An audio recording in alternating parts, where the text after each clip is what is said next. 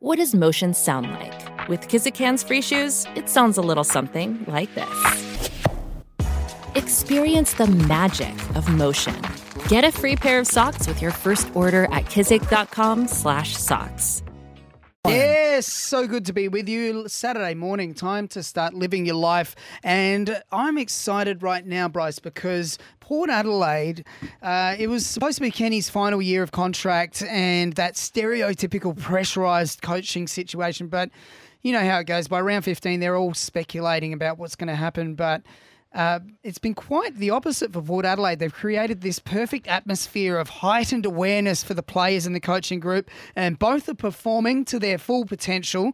Ken is just like the master conductor, and the fans can dream big because there's a rare opportunity ahead for them, Bryce. So Port are at the bye now, and we thought what better time to take stock with a mid-year report card. How good have they been? Seriously, since, since that showdown loss in round two, was it, or round three, mm. they just, well, they've been undefeated since yeah. eleven on the trot, a club record, mind you, and everyone, well, most people wanted Ken's head after round two. Particularly the fans. They thought he was, a lot of them thought he was untenable, even some ex-players. Untenable. But he has been unbelievable, the way he's just stuck to his plan, stuck to his process. Mm. There's no doubt the players have always loved him, and yeah. that's evident with the way they talk about him in their in their press conferences, not only this year but in, in past years. And you can see they're engaged. The way that he talks to them on the boundary, you can see that they just love him, like a dad almost. Yeah, absolutely. And so a bit of expectation versus reality, Tom. I mean, yes. I thought they would bounce back from not making the finals last year. Obviously, they went oh and five.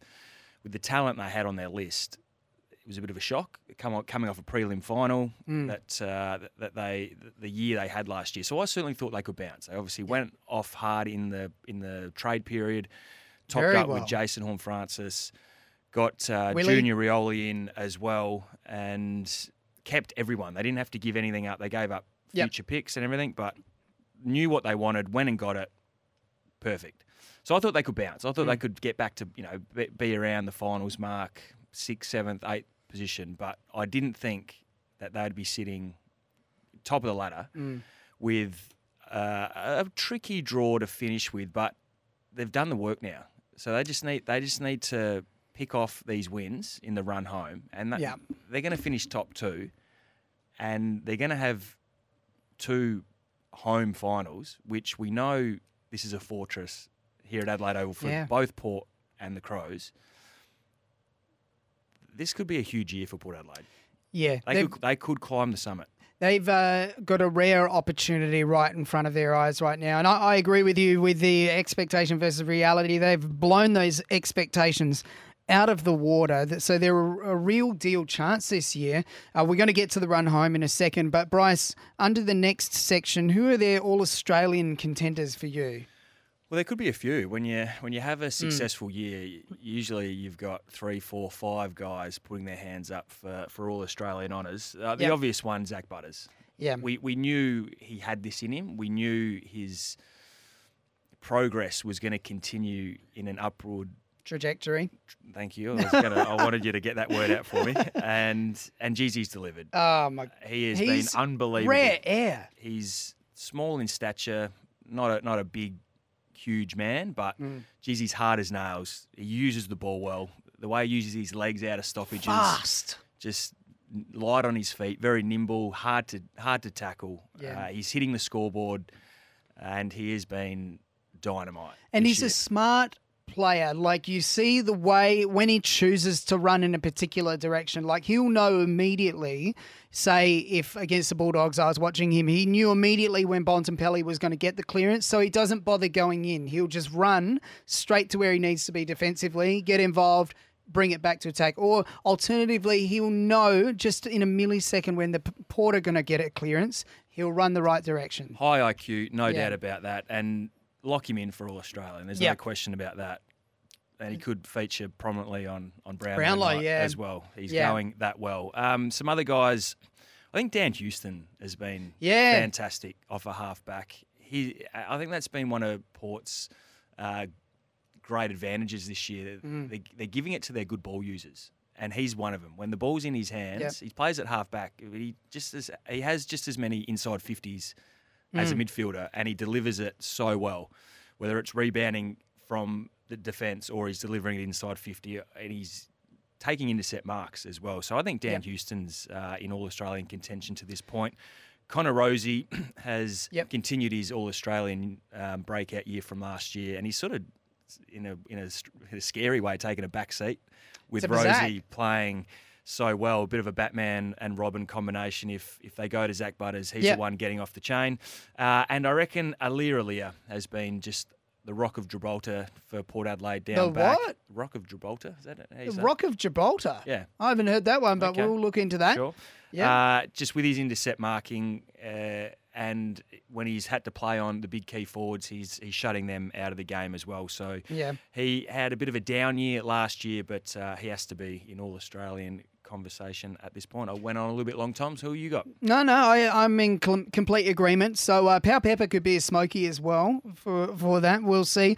Now we're going to venture into the breakout players. This is sort of a similar s- situation. Feel good stuff. I've got Dylan Williams has actually stepped up. He was a pick twenty-three, uh, then rejected, cut by the club, come back as a rookie. So I thought he's a feel good story, Dylan Williams. Hamish Hartlett said he was lucky to get a contract. Yeah, yeah. Got one at the last minute. So he was. So sliding doors. Yeah, he's stepped up nicely. And Miles Bergman, though, as well. He's uh, it's been a real breakout year for him. He can perform a number of roles, and no wonder he's wanted uh, by uh, a lot of other clubs. So those are a couple of the feel-good stories. Bryce, for you, who needs to lift? Well, uh, it's, it's a tough one to talk about this, this player. It's the skipper. Yeah, yeah, good call. Obviously been out of form, has mm. had a few injury issues in there as well, but can't find his way back in this side. He's he's playing in the Sandville at the moment, and he's basically waiting, un- unless he gets back to absolutely exceptional form uh, and having, I mean, he, he needs to be having twenty-five and ten intercept marks yeah. in the Sandville to break back into this, this Port Adelaide defence, or he needs to wait for an injury. Mm. And uh, I think Ollie Wines was quoted during the week. Uh, it's been tough, tough for him and, and tough for other Would players to, to see him on the outer like this. But I don't know. You can. I'm just forecasting forward. If Port, Port could actually win the flag and have their their, Without, their skipper on the sidelines, this is a very and, possible and not being injured. Yeah, very possible scenario. It's another way Ken has man-managed things beautifully, because he's obviously delivering the hard messages, and uh, it's very possible uh, Tom Jonas won't make it back in for those big finals games. Looking ahead, Bryce, to the run home, I've got them... Obviously, they could win all of them because they haven't lost for twelve games. But the danger games are Essendon at the M C G, Collingwood at home, and probably Geelong at G- G M H B A Stadium could be a tight one. Uh, so hypothetically, just say if worst case scenario, if they were to lose those three and win against Gold Coast, Carlton, uh, showdown at home, uh, Giants at home, Freo away, Richmond at home, they're going to have eighteen wins minimum. Minimum. Yeah, and that locks them a, a top two spot and yeah. a couple of fi- home finals, which is huge, as we know. I've got uh, I've got the yeah. showdown as a question mark. Yeah, yeah, yeah. Always close those ones.